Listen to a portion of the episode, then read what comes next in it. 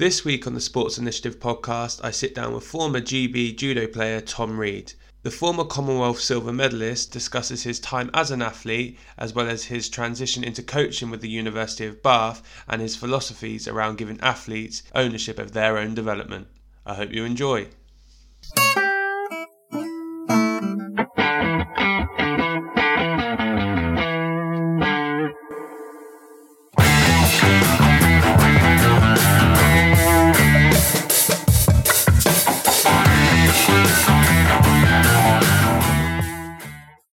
Right, Tom, how are things? Oh, very good. Thanks, Mike. Good. Yeah. Happy. Very happy to be here in this very funky little office. I like it. Well, first of all, I appreciate you doing this. Um, obviously, taking a bit of time out of your, your Monday morning and stuff. I guess first thing is kind of newish into the role here at the University of Bath. Do you just want to explain to people kind of what you're doing and how you've come into that and how it is? yeah, definitely. So, um, I, I was. I've been. I've been here at the University of Bath as an athlete actually for a long time. So I started training here when I was 15. So was at 2001. Um, just coming for I'm a, as a judo athlete, just in case listeners don't know. Um, so yeah, coming here as a judo athlete. Eventually moved here. Left the school when I was 17 to do my A levels in Bath. Moved in with a host family and went full time as an athlete. Uh, so I trained here then for the next 13 years. Um, so finished competing when I was 30. I didn't quite make the Rio Olympics. That was the end of my competitive career. And then went out for three years to Abu Dhabi. So my wife was out there as a nurse. So kind of my whole competitive career, I guess she'd followed me around or sort of put things on hold for, for my career. And that was my chance to kind of, I guess, repay that. So I went out there for three years and then came back uh, January 2017 um, and got a role here as assistant coach for judo. So basically working on the same program that I was an athlete on. So my coach uh, was Jürgen Klinger. He was here for 14 years. Um, he's just recently retired from from his time in Team Bath to move back to Germany. Um, so Adam Hall, another one of the athletes the same from the same generation as me, has kind of become the new Jürgen, and then I've became the new Adam, if you like. So Adam was the assistant coach to Jürgen, and I'm now the assistant coach. Um, so working with the full-time judo program here. Uh, we've got about 30 athletes, um, uni- mostly university students, but some that have stayed beyond their university. Um, a mixture of athletes kind of training. We've got some preparing for the Olympic Games right now. Um, other athletes much more on the development end of the scale, kind of coming through, trying to get to national level. Um, so yeah, on a day-to-day basis, that I'm working with those guys here, and then I'm kind of doing like support roles and bits and pieces with the England Under 18s program. Um, just got one trip coming up with the GB Under 21s program as well. So this is my day-to-day, but then other bits and pieces around that. And so, how did you find the transition from obviously rolling and being a judo player and Yeah. stuff to then kind of taking it backwards? Step, Yeah, if you yeah. like, and Other being a coach and all that type of stuff. How did you find that? I think I, I really enjoy it, to be honest. I think I was one of those players who probably you would have said there's a good chance this person will become a coach. I think even as an athlete, I was always inclined towards that a little bit. Um, just my mentality on the mat in terms of I enjoyed kind of instructing and helping others and that side of the sport. And I think that's quite hard to balance if you're that way inclined as an athlete because you have to be quite focused. Um, but as soon as I finished competing, I kind of, it was a natural progression for me. It's what I wanted to do. So even when I was still competing, and from about I'd say halfway through 2015, um, so the last year of my career, I started training a couple of days a week as a, well, as a player coach in Cardiff. Um, so I was still based in Bath primarily, but then I would go there a couple of days a week to train, but also to help coach. And that was kind of the start of my coaching journey, I guess, at that level. Um, I'd done bits and pieces with kids judo and stuff before. Um, and then that was kind of what I planned to do. So I was really excited when I, obviously when I finished my career, there's the, the struggles around that, but I was really excited to get into coaching. And then, but because of the situation with my wife being in another country, that kind of, I guess, took me away from that. It was always what I planned to do, but I had to step, step away from that a little bit. And when I went to Abu Dhabi, I did bits and pieces, but the whole, you know, the judo system there is just not as developed as it is here. Um, so the whole time I was there, you know, although I had a good time, I was I was missing coaching, so I was eager to get back to it. And I think in the end, it's turned out to be quite a good thing that I had that break because I've come back here, you know, three years later. There's probably four or five athletes that were that were training at the same time as me, but the vast majority of them are new faces. So the people that I'm coaching now, they don't really see me as an athlete. They see me just as a coach, most of them. The ones that still see me as an athlete a little bit, that's probably the ones that are a little bit more challenging to work with. Um, just that how to manage that relationship and where you draw the line between coach and friend and teammate and that kind of thing. Um, but on the whole, it's been really good, and the and those players that I mentioned that I was teammates with have been really good as well, really supportive. So I'm sure I will face some challenging situations, but on the whole, it's been really good. Um, I think coming back to, to a judo environment after three years away from it has probably brought up a few memories of being an athlete that probably I haven't resolved fully yet. So there's been a few, I guess, unanticipated struggles around that. Um, but I think it's to be expected, really. I think you never fully retire from your comp- career as a competitor in terms of your mentality. Um, and I think still being in judo and allowing me to refocus that energy as a coach is, is quite positive in that way. Um, so yeah, it's been, it's been really good. Really enjoying it so far. Um, yeah, like compared to working in a non-sporting environment and sort of going to it, which felt like work, this to me doesn't really feel like a job. Um, there's a lot more to it than I anticipated. I'm, I'm spending a lot more time here, but I love I love doing it. So really really enjoying it. Have you got any examples of that kind of struggle from? Yeah, yeah. So I went to um, I went to Paris recently. So Paris Grand Slam is one of the biggest uh, judo tournaments in the calendar. It's like the Wimbledon of judo. So it's not it's not the World Championships or the Olympic Games, but it's just got that prestige and that sort of history of, of being such a big big tournament. And as a player, I fought there in 2008 so 22, which is quite young to compete there for your first time. So, but then I never actually ended up competing there again. So my career was kind of on this good upward trajectory, and then didn't continue the, at the same pace. I guess I I was still on the circuit and doing well, but not what never got to where I thought I would get to. So I think going back to Paris and seeing it, um, I wasn't coaching; I was just a spectator, but it did bring back a few memories of that and kind of just just makes you question a few things and did I make mistakes and could I have done things better? And you know what just why didn't I get to where I wanted to be to? Um, why didn't I achieve what I, what I thought I would? Um, and I think some of those questions you can try to answer but some you just some are difficult to answer. You just for whatever reason that wasn't your destiny. You weren't quite good enough. The stars weren't aligned.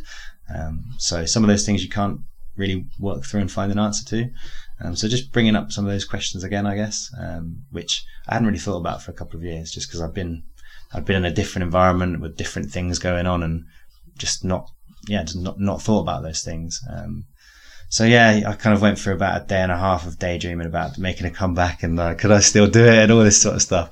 And then you realize actually like it's not number one, you probably couldn't do it, but number two, it's not actually what you want to do anymore. You think you think there's a part of you, maybe there's a part of you that still wants to do it, but actually, I'm I'm actually really happy doing what I'm doing, and I feel like this is the right thing for me. Um, but you still do that. You do get inclined to have those little daydreams and think about it. Um, and I guess it just brought back a few of those those, those memories and uh, I don't know if regrets is the right word, but just what might have been. Um, so yeah, and I'm sure there'll be other times when I have the same thing. Um, but it's important, I guess, to just just deal with those things and yeah, speak to people and all that kind of stuff. So. I guess that's a positive of kind of you going from being an athlete to then going into coach. You can kind of relay those ah, experiences oh, yeah. to the to the athletes that are here now, or the ones that might be looking to move away from yeah. judo and all that type of stuff. Yeah, yeah, definitely. I think it's it's the percentage of people that get to where they that what even if they do achieve great things, I think everybody always wants more. So everybody probably finishes with some some sense of you know not achieving quite what they wanted. And uh, also on the journey so there'll be athletes that are you know 18 19 20 that we're working with who want you know they're going to have tournaments they're going to have bad days. Um, and I think the fact you as a coach from your experience as an athlete you can you, you know it's good if you can relate to that. Um, doesn't mean I have the answers um, and I can help them know, make it click my fingers and make it better but I know how they're feeling so we can have a conversation and and you know relate to each other on that in that, in that way. Um, but yeah, it's I'm I'm sure interesting actually. Again, not just speaking to the players here, but speaking to my my ex teammates about it as well, and sort of open opening open up that conversation a little bit. And, and, there's lots of them out there that feel have the same sort of feelings as me, and I think you you just don't talk about it.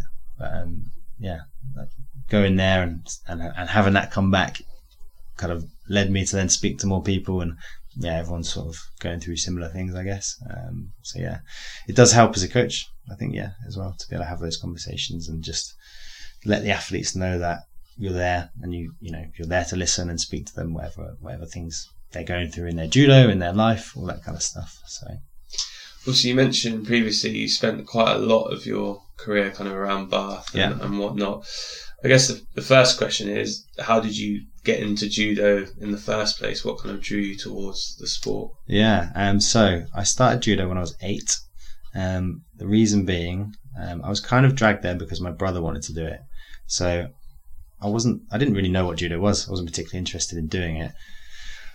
But the reason there was a, there's a bit of a family link. Um, my uncle was a, a really good judo player as well. Um, so he was like a bit of a, a young talent, if you like. He was a European medalist and fifth place in the Junior World Championships but he never he didn't continue with his judo career much beyond juniors. Um, so there wasn't a crossover where he was doing it and I and I was old enough to know that he was doing it, but it was this thing that had happened in our family in the past, if you know what I mean. We, we knew that he had been this good judo player.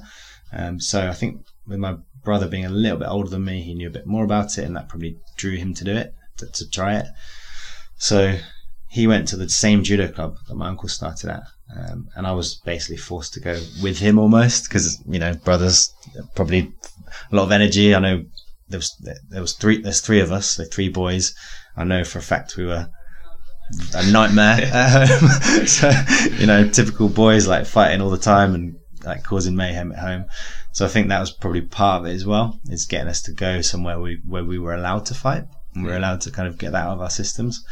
So I was in, I was strongly encouraged to go with my brother. Um, and I, I remember not necessarily liking it at first because it's quite a scary thing to go to. Um, you know, it's physical. There's people throwing each other around on the floor and all sorts of stuff going on. Um, but I sort of stuck at it because I guess I was pushed a little bit to stick at it. Um, but then quite soon found that for me, I like the discipline side of it as a kid. I kind of bought into that side of it. I like, I like that aspect. Um, and I liked eventually like the competitive side of it as well. So the club I went to, which is uh, Devizes Judo Club, they would do every Friday. They would do kind of uh, within the club like a competition. So you would fight people. It was like a league, and you'd fight people on that league, like the lad challenge ladder as we called it. So you could challenge the person above you and get get to the top of the ladder. Um, and once you start getting competitive like that, and seeing that at the end of the year, whoever's top gets a medal, that was pretty cool. Um, so yeah, I started because of my brother. Probably loved the discipline side of it, um, and then eventually, yeah, like the competitive side and the fact I got to fight my brother as well. Um, that was Devizes Judo Club was my first club um, at eight, and I stayed there till I was still training there on and off when I was 17. Um, so quite quite unusual, really, that you go to one club as a, a really little kid, and that is your club for such a long time. Um, I was just, I think, looking back, I was extremely lucky um, that my parents took me to that club because there's a lot of clubs out there. There's different levels, different experiences I could have had as um, the first time going to judo. But luckily, I was in a, a really good club environment with good coaches and you know, good parents and good teammates, and uh, yeah, just it, it kept me in the sport. It was I ended up doing it hopefully for the rest of my life, and I'm a coach now, and you know it's all started there. Um, in in judo like the discipline and kind of respect side of it is quite an integral part of the Yeah. sport um, how do they drip feed that into you at that younger age younger ages because obviously i imagine it must be quite hard to get Yeah, a yeah. seven year old or eight year old Yeah, yeah. to be respectful and Yeah. Good question. And I don't know if they do drip feed it in, but I think from my own experiences trying to coach kids, there is different situations where you might need to. So I was in a club environment, so it was really well established. Um, those kind of social expectations and, and behaviors are everyone's doing them already um, because the club's been around for generations. So it's always sort of led on to the next generation. And we chatted a little bit more uh, before we came on air about kind of the players start kind of policing it, if you like, and, and making sure those things happen. So you very quickly walk in as a kid, even, and you, you're very perceptive to, okay, this is the way things are done here. Um, you don't, I, ne- I don't remember ever needing to be told to, d- to behave in a certain way or bow when I got on the mat or, you know, shake hands before and after fights and things like that. I just, it was, everyone was doing it and they're your peers, so you, you did the same thing. But I have subsequently coached um, in a school environment where it's different. So, um, you know, you have typical model is you have your school clubs, so that's where kids start judo, um, and then you try to bring the ones that are more either talented or just keen into the club environment. So that's not the same. You don't have that same sort of set expectations in the school. You're trying to build it from scratch, and it is it is much more challenging. Um, but the big one we, is, I guess, we start the session as we mean to go on. So the thing about judo, it's all about respect for your environment, respect for your uh, teammates, and kind of respect for yourself. So simple thing, when we step onto the mat, we bow. Um, before we start a session, we will line up and we, we kneel up, which is a little bit uncomfortable, but it sort of gets everyone's attention. And then we bow to start the session. Um, so I think that's a big one that it just sort of sets the tone as you mean to go on for the class. Um, and start the bow until everybody's lined up quietly, everybody's paying attention, and I think that sets the tone a little bit. Um, but we still have challenges, definitely. I found in the, the club environment, in, the school environment, you know, just different different mentality of kids. I think um, the club is very much kind of you walk in the door, everyone's everyone's uh, bowing when they walk in, bowing when they get on the mat, you know, listening to their coaches, not answering back, uh, treating each other with respect, you know, bowing before they fight, shaking hands, and you just you just see it straight away, and you, you feel like it's, it's, it's natural to kind of uh, follow on. Um, and then by the time we get them here, it's just it's just completely normal. It's part of the sport. It's not part of the club identity. So it's not like we'll get some from some clubs that don't have the same behaviours. It's it's part of the sport to have those behaviours. So wherever they've started their judo, chances are you know they've learned all those good habits. Um, so we're lucky in that respect. I think I don't know about football, but I'm, I can imagine in other sports there's some clubs with really good standards and really good values, and others that don't. I think in judo generally it's pretty good across the board. Um, yeah, just respect for almost the overriding name of judo and yeah. that type of stuff, and everyone buys into that, that yeah. identity and whatnot. Yeah, it's it's it's the moral code of judo basically, and I think kids probably don't stay in the sport if they if they don't buy into it. You know, they just don't most of them do buy into it because it's just everybody around you doing it, and it's a really positive environment. Um, but I think yeah, if a kid for whatever reason couldn't, they probably wouldn't end up staying in the sport. Um, yeah. So obviously you've alluded to there the kind of pathway for a young judo player. Yeah, yeah. Um, can you elaborate on that in terms of how they go from just starting out first ever session to then coming into like a performance environment and sure. selection for possible national camps or that type of stuff? Yeah, definitely. So I'd say there is quite a clear there's a there's a stru- there's a clear structure in place in terms of the network of you know there's school judo clubs where you start your judo career, which are very much about fun. You know, kind of just learning judo techniques. Not in most schools you wouldn't actually fight or compete, um, but you would learn techniques. You would learn that kind of moral code, and then you have your clubs where you'd start to actually compete a little bit more and learn more of the sport of judo, the competitive sport of judo and then there's things like full-time training centers and then the national center. But even though that network and structure exists, there isn't necessarily a clear pathway that links it all together. I think it it naturally happens, but it isn't set in stone like a football academy where you know you have scouts and you pick up kids, and then there's a they come to an academy, and then there's a, a cut-off point, and then the next you know it's not it doesn't work like that. Probably be, partly because we don't have as many kids doing judo, um, so we can't be as kind of we don't our aim is to, to retain kids in the sport as long as possible and work with whoever we've got because we don't have enough kids to necessarily pick the best ones. Um, we have people that end up as national level players that aren't necessarily talented judo players at all. They've just sort of stuck in the sport long enough and, and worked hard enough to get to a level.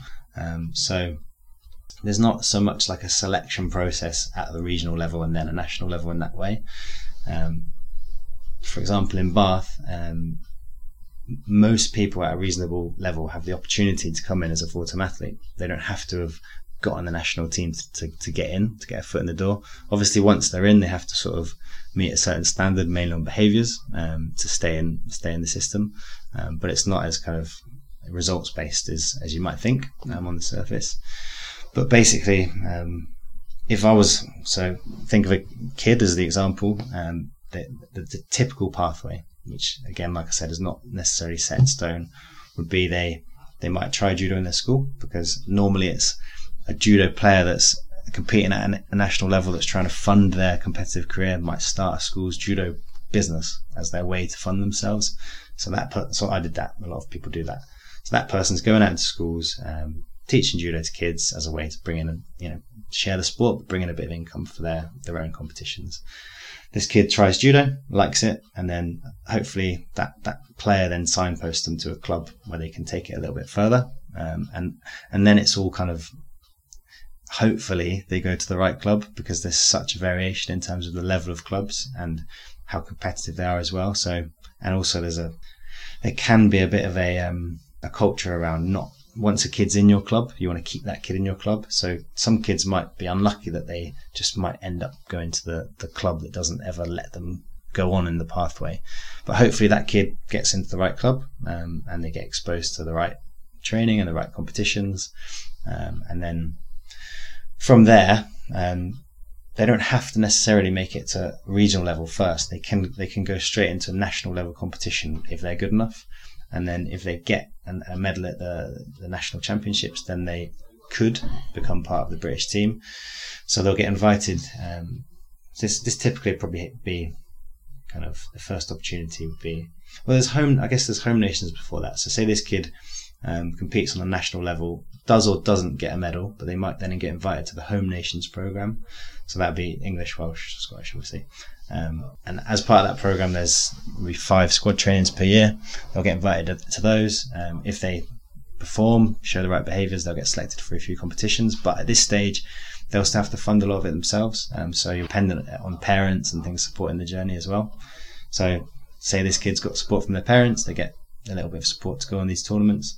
They start doing well, um, then they could potentially make it onto what's called um, now called the EDS program, which is Elite Development Squad, which is a GB program. So it's from the home nations to the GB program, and that's a sort of junior age band program. Um, where they would start to get a little bit more invested into them. Um, so at this point, they'd still be probably either in their club environment, but they might have gone on to say university and be based somewhere like Bath. Um, so there's they're training potentially full time, but maybe some of them still in their club environment. Um, if they perform in those tournaments um, to a good enough degree, they could then get invited to be part of the uh, British full time setup, which is in Wolverhampton. So that's kind of where British Judo want to try to bring in all of their talented players and base them in one place. Um, so it's a very centralized system. Once they're in that system, yeah, they're kind of on the pathway. I guess they'll start to get a lot more support in terms of funding and you know support services and more selections, um, and that kind of that will continue as long as they keep delivering through to their senior career.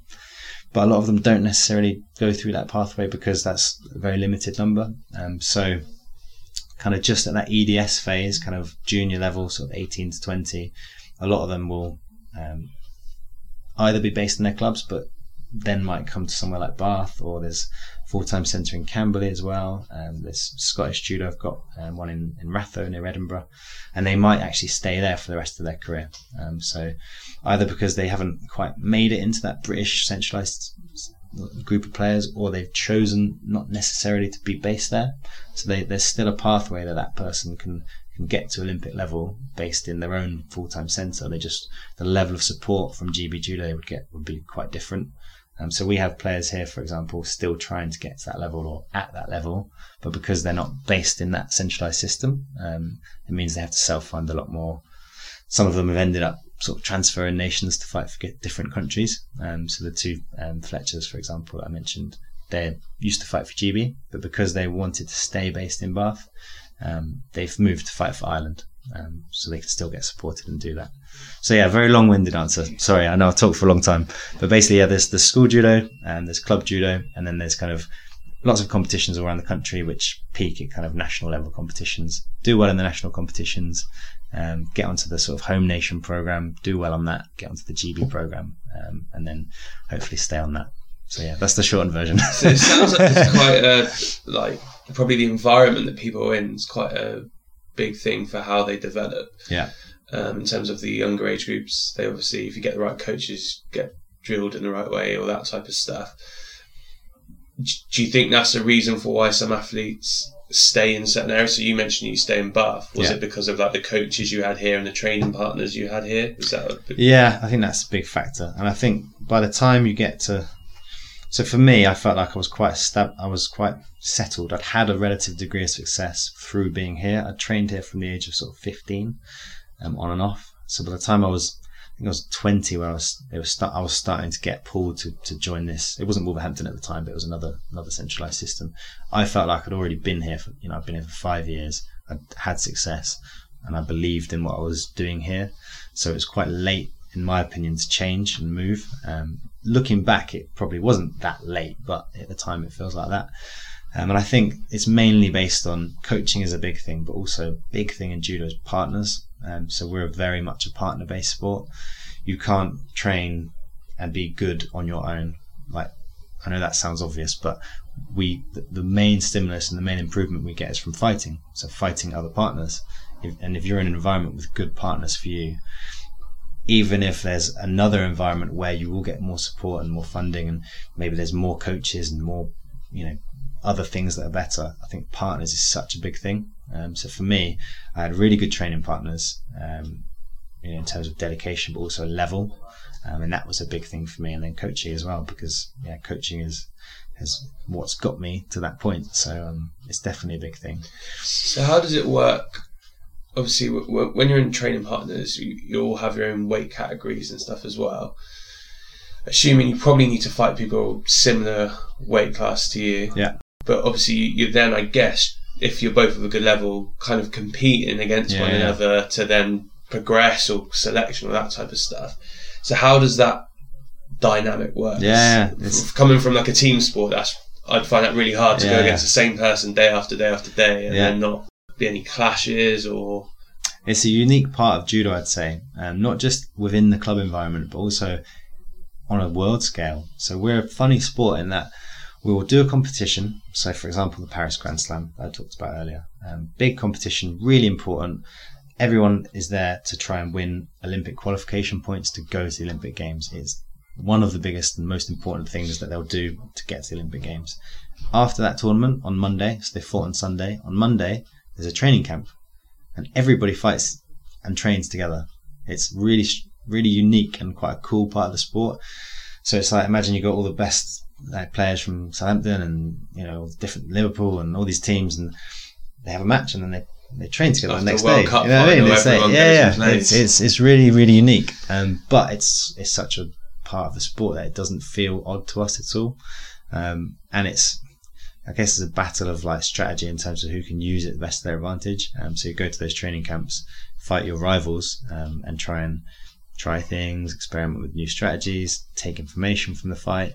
I'm sure they're trying to do exactly the same thing to you. So it's great. We enjoy training together. There's a really good camaraderie around um, with your rivals and teammates, and even if you're fighting for the same spot or fighting against that person for qualification, um, you, there tends to be pretty good camaraderie and friendship. Um, I think because partly the sport's just a tough sport and not not a glamorous sport in terms of uh, the prize money and all that stuff. So it c- kind of- there's that sense that everyone's in it together.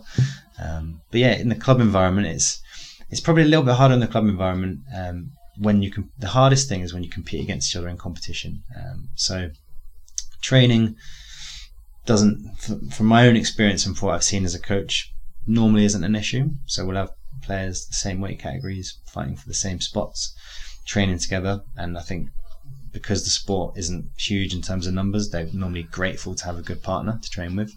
Um, but when they fight in competition against each other, which does happen, like club within the same club competing in competition, that's a really odd dynamic. And that's a really high pressure fight. I think because you know you're going to go back to the club environment and one of you's won and one of you's lost. So that that sort of status that, that comes back with you is a big thing. Um, so that's that's the most challenging ones, I think. Um, did you have that at, all in your career here or not? Yes, uh, let me think. Team Bath, yes, a little bit, but not as much as others because I was the only, for most of the time, I was the only person in my weight category. Um, there's a lot of people category below me or category above, so great training partners, but not head to head in terms of competition. And the times where there was people in the same category as me, there's quite a big difference in terms of the stage of our career and the level we're competing at that time. So it wasn't such a big thing for me, but for other other people, it was yeah.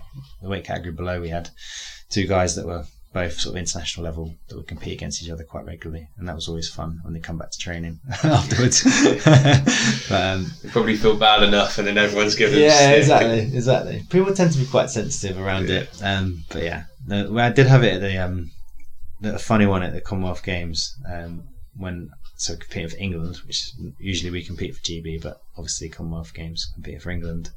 Um, we I shared a room with the guy that I was the other England fighter in my category, and then we fought in the final, and he won. and then we had to stay in the in the uh, Commonwealth Village for another week together afterwards, um, in the same room. So that was, but that was okay. It was fine. Like we, were, yeah. I don't know if it would have been different if I'd won, but it was okay. But um, yeah, it's it's. I guess it's character building part of the sport. You have to deal with it. Um, yeah, take out the ego side of it and keep it keep it on the mat as much as you can, which some people are better at than others, I guess.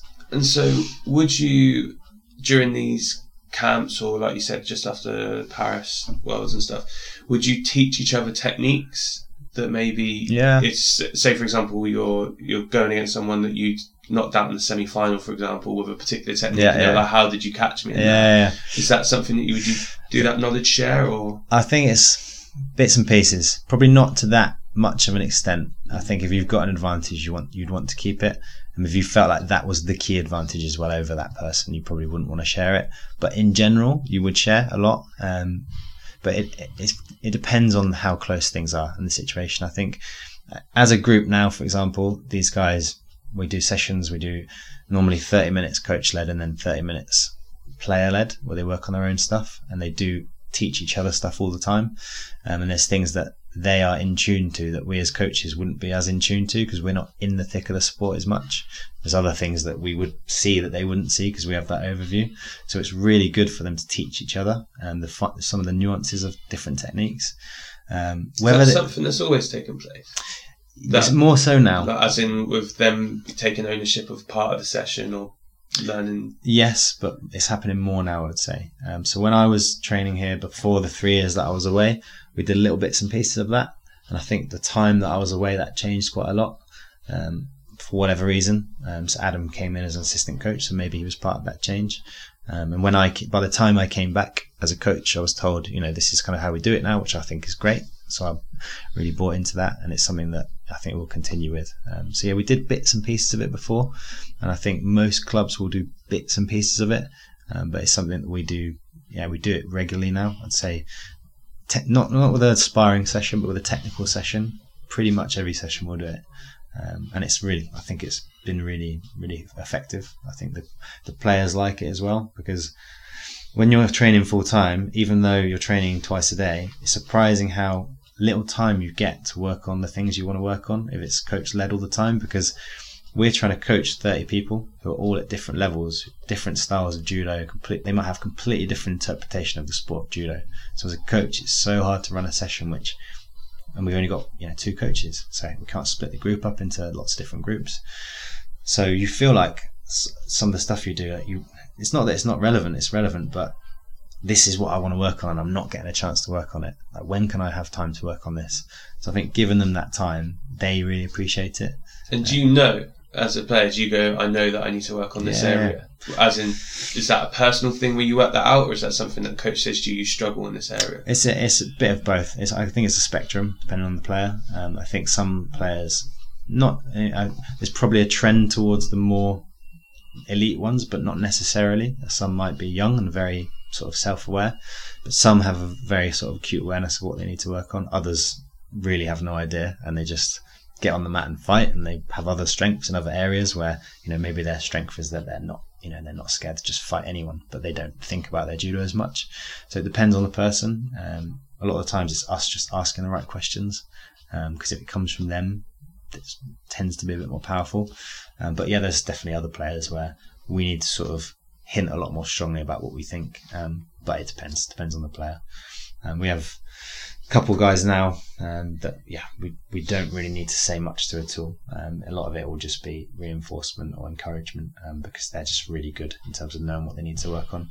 One thing that I find really helps is not to tell them what I think they need to work on, but to sit down with them, watch their fights, discuss it together, um, and give my opinion on the fight.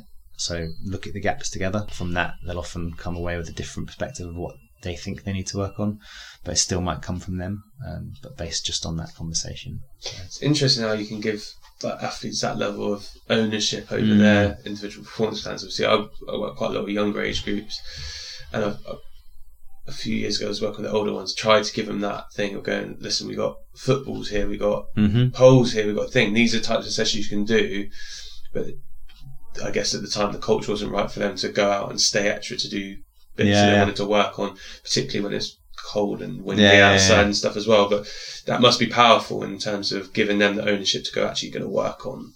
I think so. I mean, I think I think like you alluded to, it's a lot of it is probably the age band that we're working with, because you're working with mostly a lot younger kids. Yeah, younger.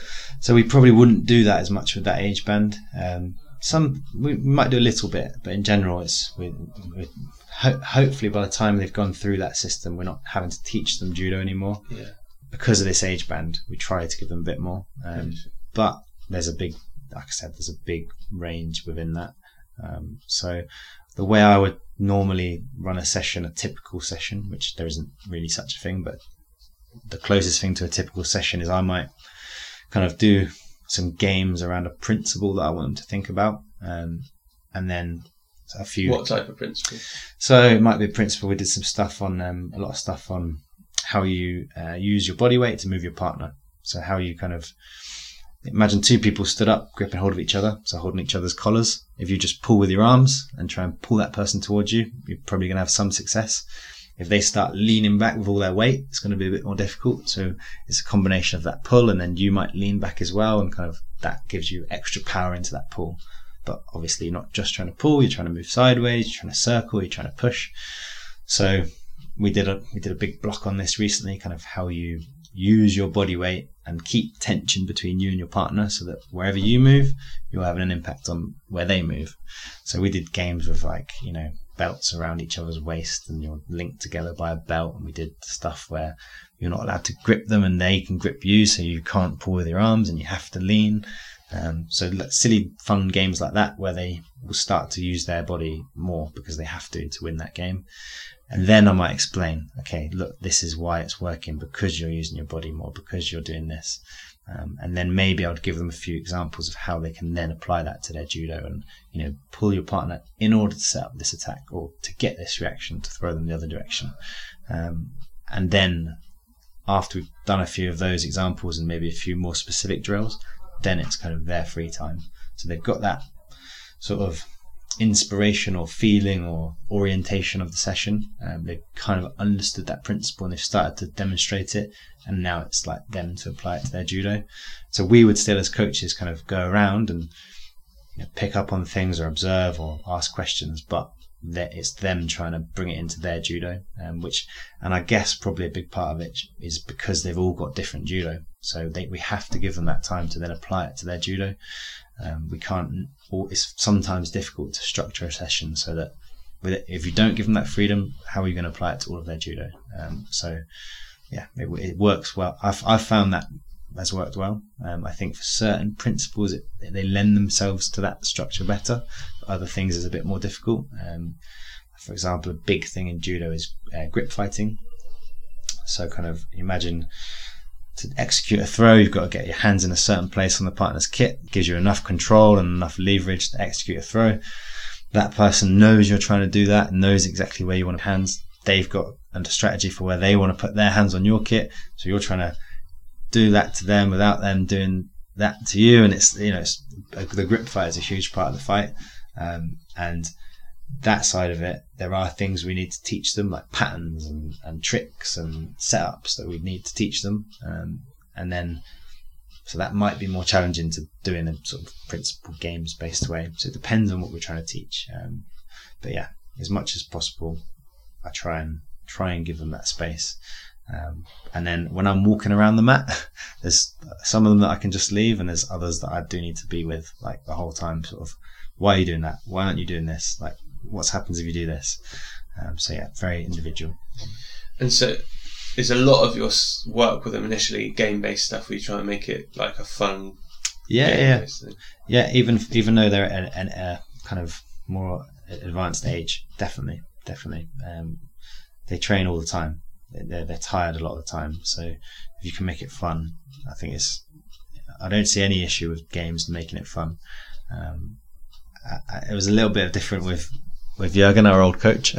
so he was more sort of different mentality around training should be very focused and should be very quiet and very sort of, you know, uh, just a different atmosphere. Um, but you know, we have different approach. Um, um, I think the players appreciate it.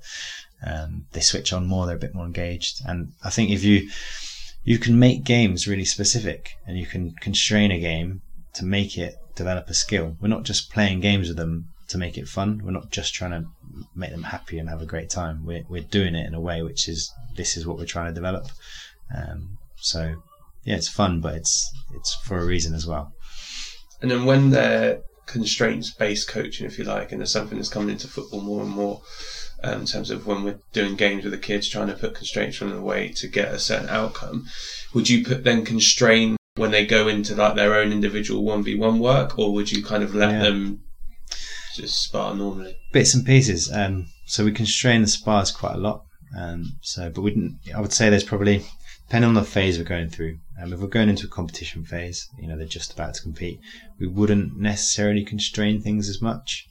But then we might as well. It's say if, if a player has a real specific weakness on, you know, the big thing in judo is how you control your partner's sleeve. Imagine with two right-handed players, we both want to put the right hand on the collar, and that's how we throw from. So you're trying to control my sleeve and I'm trying to control your sleeve. So really, so the sleeve battle is like a big thing in judo.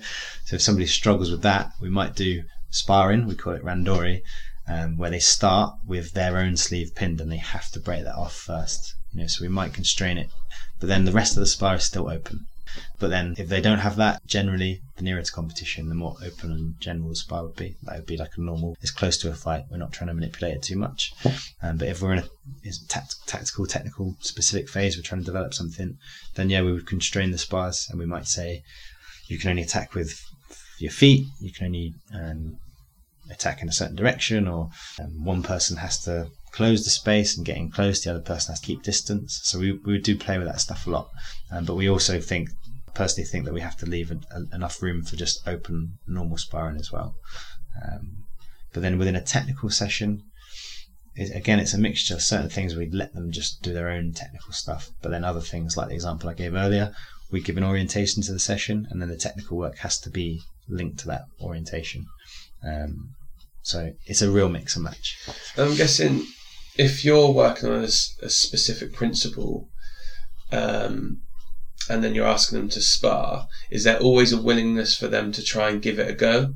Because yeah. I'd imagine that sometimes if people go, not it's not an area of weakness. I think most people, if it's an area of weakness, they'll give it a go because it needs to improve. If it's something in the middle of the road, they go, actually, I wouldn't use this technique because yeah, I'll yeah. do this one instead. They may be more inclined to kind of go towards that other technique that they'd use because they don't know it. So, yeah, yeah. Is there a willingness from most people to give those techniques a go, or do you get some athletes that go, actually, um, yeah, yeah, we do get that definitely. We definitely get that, and then I think in that situation, it, it it's on us to ensure. I mean, sometimes we just either we get it wrong or we can't. Might just not be relevant. It might genuinely not be relevant to that athlete. So fair enough. You know, we we might have just done a session where we've got hopefully 90% of the people it's relevant and they're just by the nature of it there might be a few that it's not. But without if that's not the case and we just haven't got the buy-in. I think it's on us to kind of explain why we're doing it and we try to do that as much as we can. Um, if you go as a player and it's a game and you just don't get why it links and why we're playing games this isn't you know so it's on us to make sure there's an understanding and i think that happens off the mat as much as on the mat. So those conversations we have with the players around the development of their judo, what they think their weaknesses are, and you know how we can target that with a specific thing that we're doing or constraint-based activity we're doing, why we're doing that. So it's it's our job to make sure they understand. I think, and generally, if they do, they, they buy into it, and I think the ones that buy into it, we see we see them develop. Um, so far, so far, so good. So, so you mentioned kind of about the differences between maybe when you're going through a development phase to a competition phase. Can you talk through? This is quite an open-ended thing, yeah, but sure. what like an entire year for a judo player looks like in terms of how many competitions they do, big ones to Yeah. trying to gain in points or anything like that, and then how your training is then catered to those competitions and kind of what those cycles look like. Sure. So it's very different depending on the level they're at. Um, we try to match them up in terms of timing the year so that we can, as much as possible, sort of keep them on the same program wherever they, wherever they are. So if you're a, a top international player, um, for example, now is right in the thick of the Olympic qualification period. There's a ranking list, a world ranking list. You every tournament of a certain level that you win fights at or win medals at, you get points. At the end of two years of qualification, top uh, 18 people um, in that ranking list in the world in each weight category qualify for the Olympics. So there's 40 competitions a year. It's insane how many tournaments there are because one tournament as well is not just one fight. It's six, seven fights uh, in a, in a country 10 hours away flying and then another the next week it's somewhere else six hours away so that is really intense um, and the better they do, the less they have to compete because top across those two years in each year, the top six results that you get count. So if I go back to my Olympic qualification, um, I didn't get. I would go to a tournament, not get the medal I wanted, and I'd have to do the next one, and I'd have to do the next one, and it would just carry on like that. So you very easily fall into the cycle of competing every weekend. Um, whereas ideally, you pick up a medal, you can have a break, and you can prepare for the next block. So yeah, that level it can be every weekend. We try to avoid that as much as possible, um, and we try to split the year into kind of uh, three blocks times two. So we'd have like a general prep phase, competition prep phase, and then a competition phase, and we do that sort of twice in the year, maybe three times if we have to. Um, and the length of those phases would change depending on the calendar and what how the how the athlete does really. Um, but the big ones that they'd be aiming for would be sort of continental championships, which would normally be around May, April, May time, and then world championships around September time. Obviously, with that being Olympic year, it's slightly different. So Olympics in sort of July. Um, so we would try to phase the training around the, the periods they have to be com- the competition periods around the key qualification events we want them to do well in. So, for example, Paris, which was in middle of February, was right in this middle of that competition block, and then we would kind of line a few tournaments up in that block. Um, so there's Paris, then they'd fight Dusseldorf, which was the week after. Two weeks later, uh, Morocco, which is I think this weekend, um, and then maybe one more tournament, and that would be that block. More development athletes, their season looks really different depending on. It depends where they are. So if they're top end junior, they would have a similar year in terms of a European Championships and a World Championships at slightly different, slightly later in the year. But we could try and still line up things similar to how we would with the senior athletes. Um, but there's only a few that we have. Firstly, on that Olympic end, and then also on that sort of junior Europeans world. The, the vast majority are just below that. Um, so they are trying to break into the British team to get considered for things like junior Europeans and junior worlds. So for them, there's there's tournaments kind of all year that can potentially count towards that. Um, and what we do is we try to pick ones that fit within the phases we've already got because we try as much as possible to keep them as a group and they're all doing the same kind of blocks at the same time as each other. Um, so there's sort of shared experience and just managing them is a bit easier as well. So we would look at what qualification events for those guys that could help them break into the British team fit around the same period as the competition events like Paris and Dusseldorf and those big ones. So we try to keep like phase them together as much as we can. Um, so yeah, that's that's loosely our approach, but it's it doesn't go. You write it down on a piece of paper, and it doesn't always work like that. Depending how the athletes do, they might get a call from GB saying, you know, we want you to compete here, which might completely not fit within our plan. So we have to change things on the fly. Um, but that's just yeah, that's as it as it goes. And what were the differences between uh, like building up to a competition week? Say if you're building the week before Paris, for example, Yeah. to a development week, what would those two weeks look like? What are the differences between the two? Yeah, so um, I guess cla- uh, the, the big one would be volume of work would be most of the time significantly less, um, and the intensity would be probably higher in, in that final week before competition. But that does also depend on the athlete a little bit. So, as an example, sparring is a big one in terms of sparring for us is a big load, big training load. It's equivalent of our kind of sprints um, that you might measure with GPS. So, we would reduce sparring in the lead up to a competition, particularly in that last week. Um, but we would do it shorter and much more intense. So even potentially above competition intensity, um, so that when they go into competition, they're fresh because they haven't trained too much, but they're kind of firing on all cylinders in terms of the pace of the fight and their intent in the fight.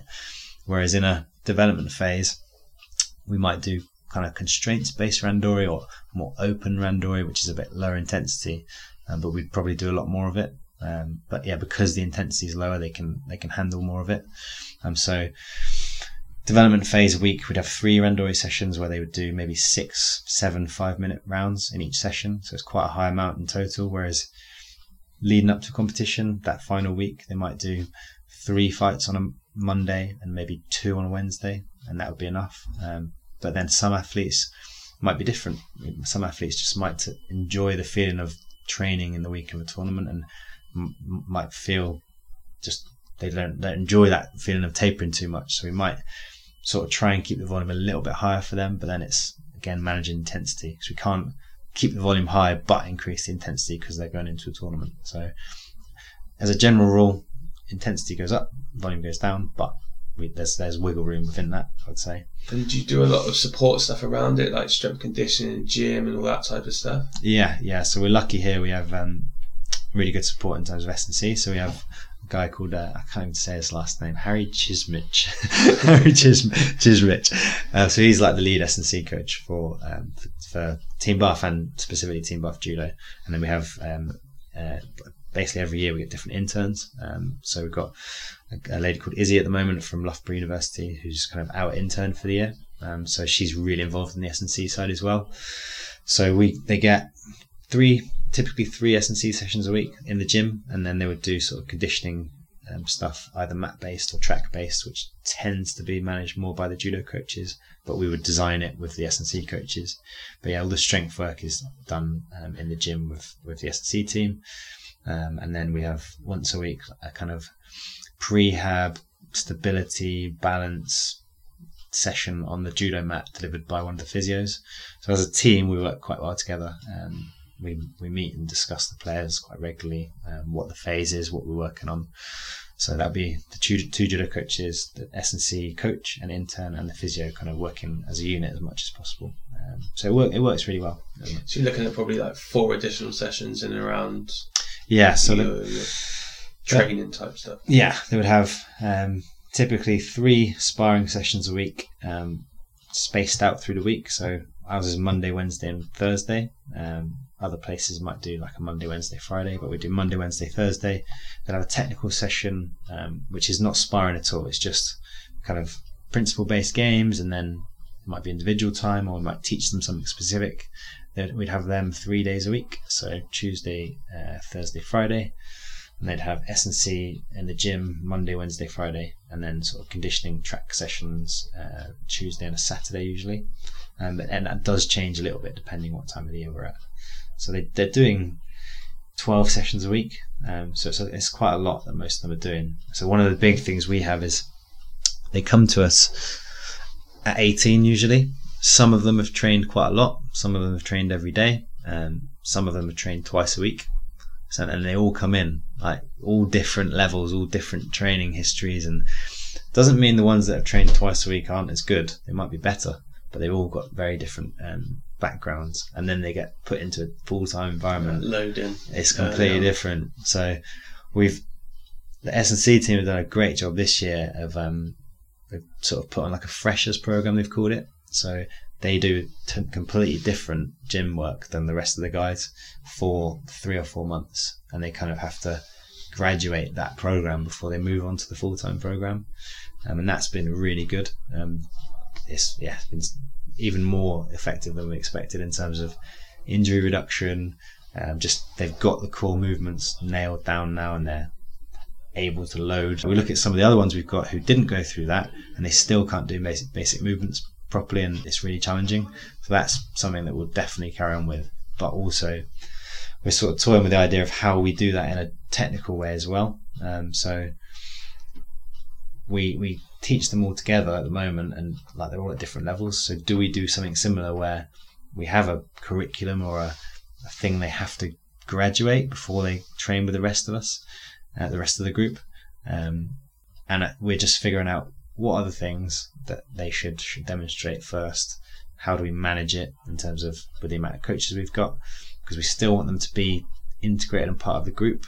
Um, so it's proof of concept is there. It's just kind of how we do it with judo now, I guess, It's the challenging part. Almost like football pre-season. That Exactly. You come back in, you had a month off or whatever it is, or a month where it's not as much loading. Yeah, And then I know there's a lot of talk about football, you know, the GPSs and yeah, yeah, yeah. type of running sessions, type of gym sessions, how much you load them early on so Mhm. they don't get severs or chispas all Yeah, that type yeah, of yeah. stuff. Because what, what would you do? Because typically, uh, my perception of pre-season is it's like the hardest part. It's really tough. Yeah. So then, how do you do that when they've gone from doing very little, and then actually that's the hi- highest load they might have? So what we do here is, although we increase the load on them, we're sensible how hard we're asking them to work in the first couple of weeks. So weeks one and two, although they're in more, Mhm. we might not.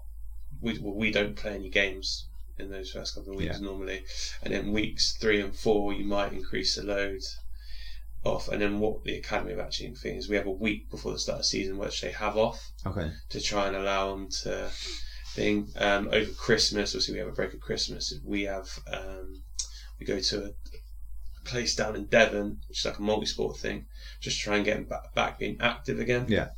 Um, and That's then, fun. Yeah, Is it which- the wipeout thing? Uh, no, it's uh, Okehampton. Okay. So they've got a, um, massive hotel down there. Okay. Where they've got loads of different sports like that.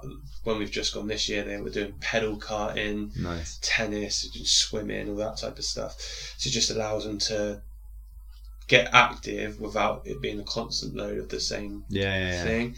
Um, but I think it's a classic thing in football in terms of trying to balance the. We want to get work into them, and we want to be Mm. able to play games so you can work on your technical and tactical bits. Yeah. But if you load them too much too early, either they'll break there and then, Yeah. or when you get into this season, October November time, you break Yeah, yeah. which is why obviously the calls for the winter break in the Premier League is such It's just, it's crazy the game, the amount of games some of the teams play now. Yeah, When I look at it, and like the, the turnaround between games, it's crazy. three or four days. Yeah, I spent a little bit of time up in Edinburgh with Edinburgh Rugby, just sort of shadowing one of the S and C coaches there, and they have five, six days, and just between games, and seeing how frantic that is, and how quick they have to turn that around and re-strategize and change the load and all that, all those moving parts, and that's like they have pretty much consistent six days. Yeah. I can't imagine three days, two days. Tw- yeah, didn't Liverpool have one which was 24 hours? They had two games or something. Yeah. It's just So luckily they had two teams at that Yeah. one, but it's still. it's crazy. I know that like, if you look at teams like Man City, probably the, the biggest things of it, and Liverpool to a fair extent is because they play in four different competitions. Mhm. That just loading, I think last year maybe, and I could be wrong. I think Manchester City played like eight games, all of which only had three or four days Yeah. breaking thing in a row, eight to twelve Crazy. or something like that, which loaded for players is. Yeah. I mean, they're fortunate they got quite a big squad. Yeah, yeah, yeah. But yeah, that loading thing pre-season is a big one. Yeah. Um, so I guess like obviously when you're going into competitions and stuff, you're probably not walking around at the weight Yeah, yeah, yeah. that's a that one. you're competing at. yeah, yeah, So I'd imagine there's weight cutting. yeah, yeah. It's definitely that's part of the sport. Yeah. So, for people that don't really understand exactly what that entails, could you explain, like, for you, if you're going into uh uh, the Paris Masters, whatever it was, what you'd be walking around at, if you don't mind divulging Yeah, sure, that, sure, and sure. then what you're competing at, and what that process is to get down to Yeah. the weight from, and when you have to do it, and that Yeah, yeah, yeah. So yeah, like like everything we've talked about, very individual. Some people don't really cut that much weight, believe it or not. Okay.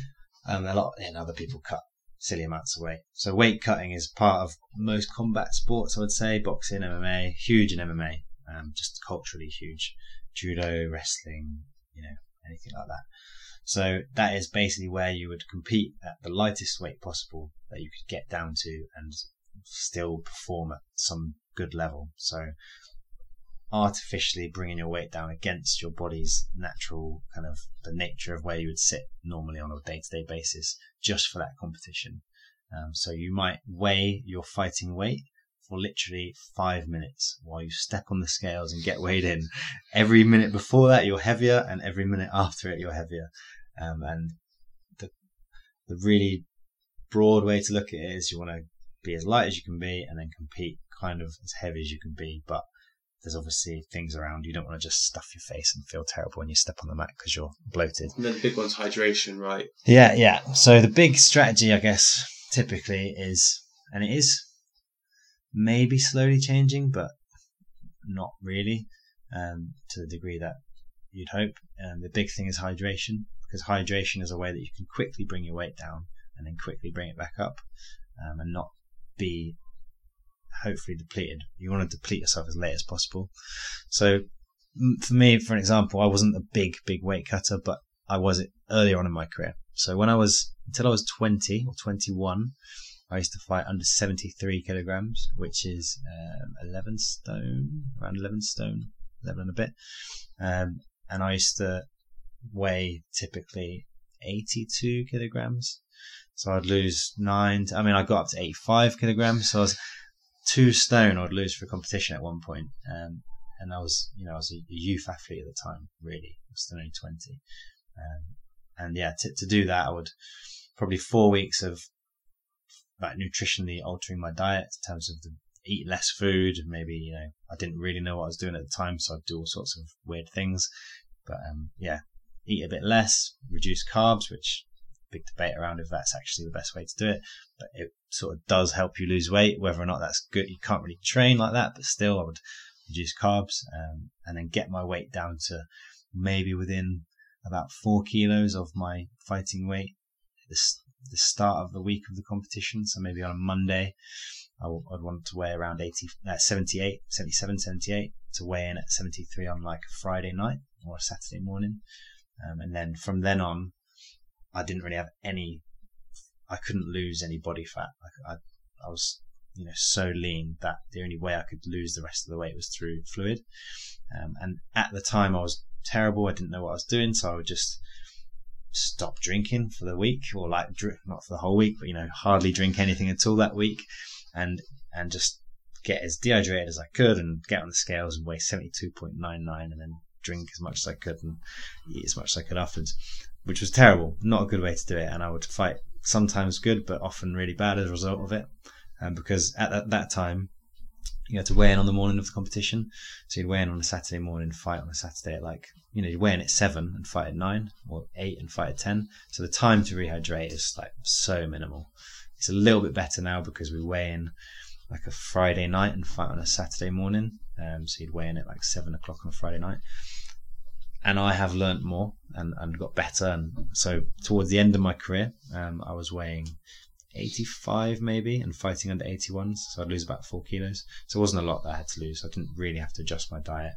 Um, I was fairly lean anyway, so I'd, I'd, just lose the last bit with hydration. But the way I would do it was much different. Um, so I would I would stay hydrated and train as normal, and then the day of the weigh-in, I would just go and, and do a lot of saunas and things like that, which sounds more extreme, and it's potentially, I guess, still very risky because if you spend too long in a sauna, your body temperature goes up massively. You've dehydrated yourself. You can't bring it back down. It can be really dangerous. Um, but I don't think I was ever that extreme to get to that level. But the, the benefit, if you like, or the less bad part of it is you're you're depleted for less long. It's a short window of time that you're dehydrated. You're doing it right at the last minute um, and then you can sort of rehydrate, and the effects are, are, less, hopefully, because your body hasn't been in a depleted state for as long. So I'd do that, and then weigh in at seven o'clock, and then I would just you know electrolytes and try and rehydrate and get into the competition the next day, um, feeling most of the time reasonably good. But I wasn't a heavy dieter. You know, that was four kilos. There's people a lot more than that. So you know, there, there's all sorts of things going on that are not particularly safe. Um, but that you know the good thing is international judo has recognised that they're trying to combat that as much as possible, and I think it is slowly shifting. Um, so now we have to weigh in again on the competition day. So they've moved the weigh in the day before, which means that people can rehydrate and fight in hopefully a better state. One of the side effects of that was that people felt, oh great, I've got 12 hours to rehydrate now, so they would, even lose even more and drop down categories and things like that. So in order to combat that again, they brought in like a day of the competition weigh-in, but you have an allowance. So you have to weigh in on your weight the night before, and then the next day you have to be within five percent of your weight. So if I'm under 81s, the next day I have to be 84.9, I think it is, um, 84.1, whatever it is.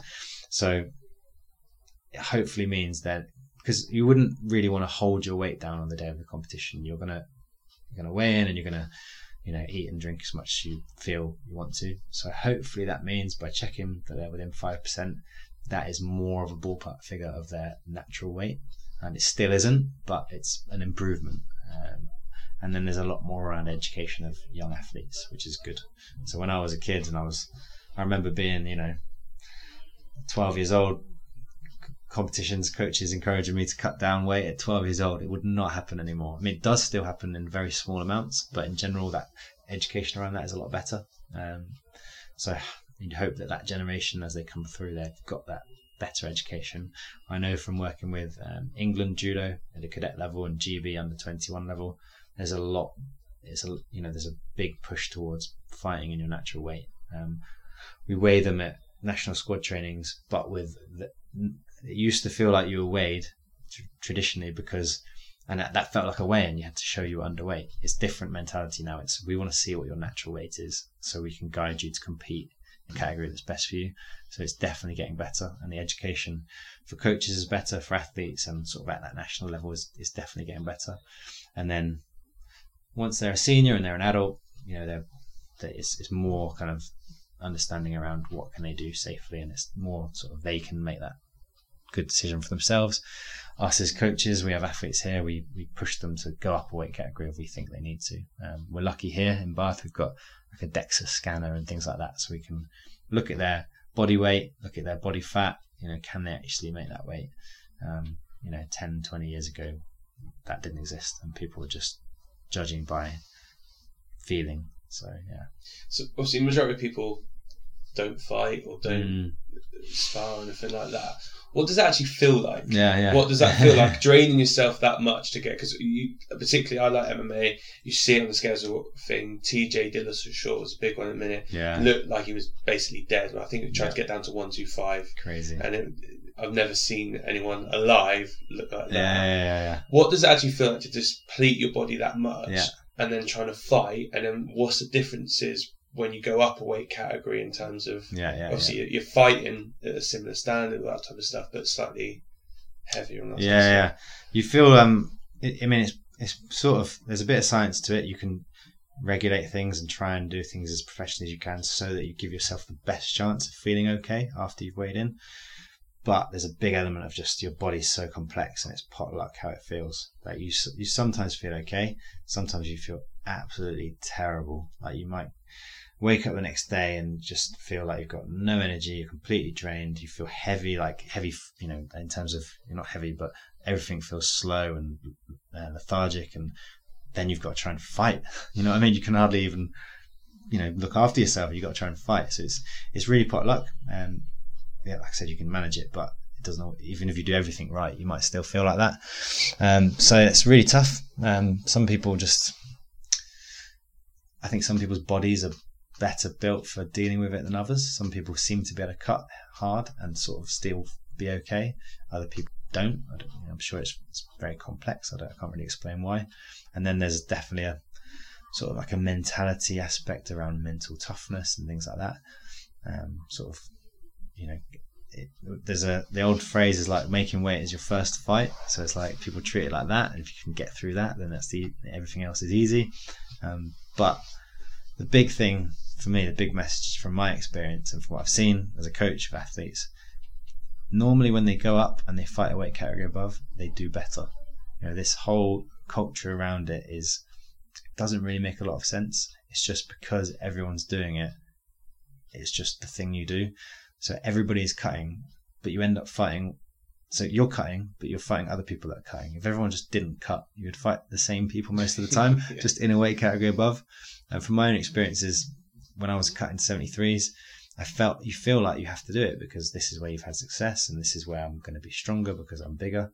But the reality is, obviously, you've cut, so you're not necessarily, you know, you might be have a bit of an advantage, but you're also depleted. So whatever advantage you think might not be what you expected. And when I moved up to 81s, I, I, I did so much better, like almost instantly. And you feel like, what was what was the fear? Like, why was I scared of that? So generally, it's it, most of the time it seems to be better to go up and just feel good and feel like you haven't had to kill yourself to make your weight. Times when you might still choose to go down might be where there could be a specific opponent that you you can't get past in the weight category above. So this is where it might be, for example, Olympic selection. If it's GB and there's some absolute, you know, superstar in the category that actually is your natural weight, and you just know you're not going to get past that person, that might be a factor that would make you cut down. And maybe there's some argument there that it makes sense in terms of for your career.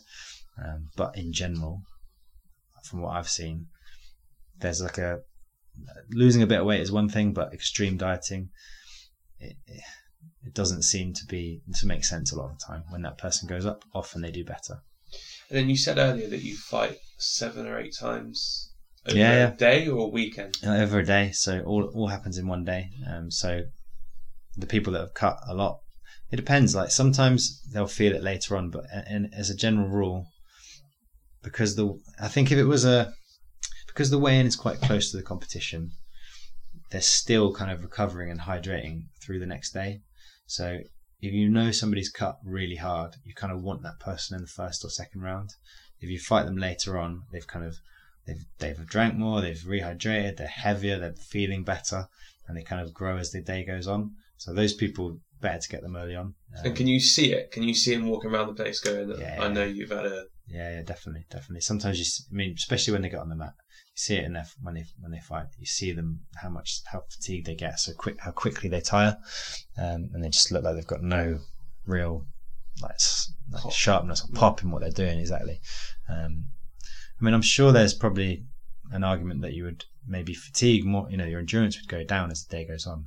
But from what I've seen, it seems to be yeah, the first couple of rounds they really struggle, and then if they can sort of get through those, that's how I used to feel. If I could get through those and I could keep hydrating, and as the day went on, you'd kind of feel okay as the day uh, further through the day.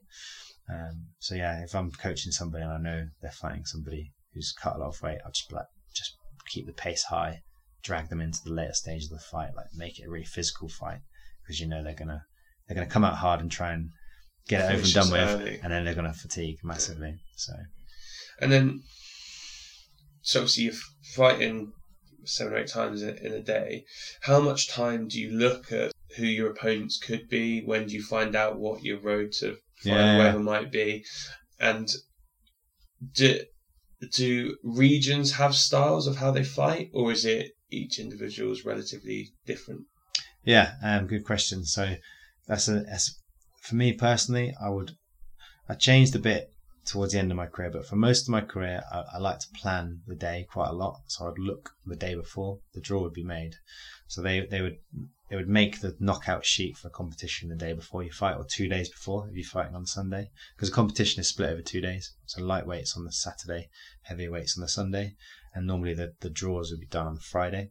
Um, so I would look at it on Friday night as soon as I could because I like to plan my strategy against my opponents and kind of if I didn't know them, for example, you know, look them up on YouTube, find a few videos, and plan what I'm going to do. And I would look fairly through the competition. Um, I didn't suffer from kind of doubt of oh, I'm going to meet this person in the quarterfinal, and and that's a, a fight I won't win. You know, I would be confident to be think I would go through the rounds. When I got older, and that sort of bulletproof confidence wasn't as you know, you, you just get older and you start having more doubts and whatever's probably normal. I wouldn't do it as much. Um, I would normally look at the first fight and just that first fight of who I'm going to um, face.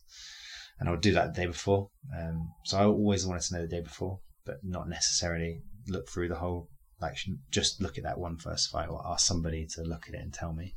Other people don't like to know until the day of the competition, which for me seems mad. I would hate that because I would still be worrying about it and thinking, because I'd like to strategize I'd be thinking about that. Who could that opponent be? And I would probably get a terrible night's sleep and all that stuff. Other people, it's the opposite. Knowing who it is is what's going to keep them from getting a good night's rest. So they would look on the day. So they wake up in the morning, get to the venue at nine o'clock. They might be fighting at ten, and they're like, "Okay, I've got this guy. Fine, let's do it." So it's really individual. Um, yeah, and then your other part of the question around styles is yeah, definitely. Um, there's there's broad regional styles, um, but that's it's still very individual. So there's kind of is a Japanese style in terms of you know they're going to have quite technical judo, quite good posture, stand up judo, um, but there's still the techniques that each player would do might be different. So um, you tend to have one or two key throws that are your big weapons, um, and yeah, each player would be different, whatever region they're from. Um, but the style of how they, the pace of the fight, the sort of the posture, the, you can sort of group them into styles based on Japanese versus French versus. Within that, there's there's variation. Like British, for example, we don't really have a style. We're just all different, which is kind of maybe a strength because you can't really prepare for a British player. Mm. Um, but yeah, there's, and then I think maybe the sport's becoming more globalized, so that the lines are a bit more blurred maybe now as well. Um, everyone's sort of got access to YouTube, and you know everyone's learning from each other. Um, but yeah, there's there's there's styles, but yeah, variation. And then as you're going out, like obviously you've mentioned there that you used to plan kind of who you might have, all that type of stuff. Obviously that could change throughout the day, depends on who wins or loses, yeah. if there's injury or anything like that. How much time would you spend on the actual day going, I've got this person, so I should focus on this and this? Yeah. Or would you just go, I kind of know that they do that. I'm going to focus on this area of my game. Yeah. Um, so not a lot of time. It'd be it'd be like a chat with like a two minute chat with a coach normally, um, and then it's kind of all about bringing it back to you, bring you know, bring it back to you as the athlete. So what you, what's your strategy? What's your strength? What are you going to do against this person? So you look at them, have a conversation around what's the key thing that I need to prevent them doing to be able to impose what I want to do um, and just try to simplify as much as possible and not overthink it. And you can't think about the whole fight and what if this situation happens and what if this. It's normally around their gripping strategy. So, what is the key grip they need to do most of their judo from? Have that conversation, identify, okay, I need to make sure they never get this hand here, or I need to get this sleeve, or whatever it is. Once you've established that, it's kind of that from then on, it's all kind of the same patterns around you know your mental prep, your visualization, your breathing stuff, but focused on that one key thing. Um, for me, anyway, I wouldn't think about too much. So once I've identified that, I go through the same process of kind of, you know, I talk about my strengths and what those my, my key things I wanted to do, um, do my breathing to get myself to the right stage, and then remind myself of that trigger, that that strategy. Um, so yeah, not not overthinking is probably not a good thing because like football is so complex. There's so many variables. If you think about every single thing that could happen, it's just gonna be too much. So it must, I guess, as a coach, it must be quite enjoyable for you to sit in the background and almost be able to go, "Oh, his next opponents are on that mat over there. I'm going to go yeah. and watch, work out who wins, and then I can go back to him and say, "You're facing this guy or this girl. They do this. Yeah. This is what you need to do to counter that." And make it like really clear and concise for him in terms of what your game plan coming up will be. Yes, yeah, that's the key, key like you said, that's key thing, clear and concise, and really simple, really short. One one key thing, um, and that's it. Yeah, that's that's the the art of it really on the day of a competition, um, and then managing it and delivering it in the way that works for that player. Um, so for some of them, you'd ask them what they think, and for some of them, they want you to tell them, okay, you need to do this. Um, so I, I, enjoy it, and I'm still discovering that that and which players, which approach works with it with which players. Um, but yeah, it's cool. It's it's the competitive part of coaching. You know, that's you're still competing as a coach at the competition because you're still looking at the fights in that way. Um, so yeah, it's cool. And I'm right in thinking that you went out to Japan for a year. Uh, so I went. No, I, so there's other players. You, I've been to Japan many times, okay. many many times. Not not the research was wrong. Yeah, no, no, it's fine, it's fine. Um, it might have been one of my teammates did go for a long time. I've been um, probably been about eight times as an athlete. Uh, the longest I went was probably seven weeks. Okay. Um, yeah, but it's like the the place you go and train if you want to have a high volume of good partners. You know, we talked about earlier how important the partners are. You come to a judo uh, like this is a training center, so it's you know it's not just a club; it's a place where people come from their clubs to train, and we and even us, we have maximum of 25 players on the mat at one time. You go to Japan, you'll find dozens of dojos with uh, over 100 players on the mat, you know, wherever you are. So the number of pay- partners is huge. Um, so that's where you go to get big volume of good quality partners. Um, and it's a cool experience as well. It's totally different culture. It's the home of judo. You sort of see that side of it. So it's awesome experience. And is there any differences to what they were doing over there to what you'd experience here? Yeah. Um, so they don't. They have a much bigger talent pool, um, and they've got they've their their technical level is a lot higher, a lot younger. So I would generally go and train there um, in universities, which is where the judo is really based. So it's similar to Bath in that they tend to tag it on with an educational institute. So you would do judo through your high school, and then you would go to university, and that's where you would train sort of full time and compete internationally. They don't do any, you know, very little anyway, um, like teaching, very little technical training because by the time they get them at university, they have all the tools they need. So they have all the judo. They've got their ABCs down, like from their club and their high school experience. When they come to university, they just spar. All they do. So they do sparring for two to three hours a day. And they've got enough partners that they can get variation and different styles and not get bored of. Well, I'm sure they do get a bit bored, but they don't need to do much else really. Whereas we don't have the same level of players come through come through the door and don't have the same number. We couldn't do sparring anyway because we don't have enough partners to do that much sparring. Everyone would get fed up of fighting the same people.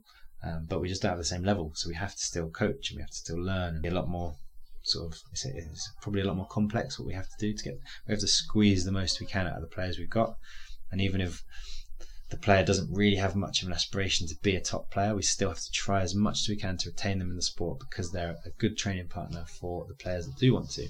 So we have to try and keep everyone involved and get them to the best level they can, even if that means they're just a slightly better training partner for the guys that are on that level. And they don't have that challenge at all. They they have literally like a it's like a conveyor belt. Everyone's on that conveyor belt the best ones will make it off the end. You know, like so many of them will not be able to sustain the training. The training is too hard, so they won't reach the top level. Um, but they've got so many, they know that some will come through. Um, so totally different, just based on numbers, really. Uh, but some of the, there's there are similarities, in, which is cool in terms of like the values that we talked about. It's, you know, obviously it comes from that Japanese culture, so it's still you know very respectful of uh, the dojo and the surroundings and tend to be respectful of um, you as a fellow judo player as well, even though they want to like kick your ass on the mat. Nice to have those common things wherever you go in the world for judo. So. Right. Well, listen. I'm going to wrap it up now because I know that you need to go at one, yeah. and it's about five to one. Oh, wow. But I really appreciate your time, and if you're up for it, I'd definitely love to get you in yeah, yeah. another chat because I really enjoyed that. Definitely, Mike. Yeah, I'd love to come back, and good luck with the the podcast. And yeah, awesome. Thanks for having Cheers me. Cheers to that.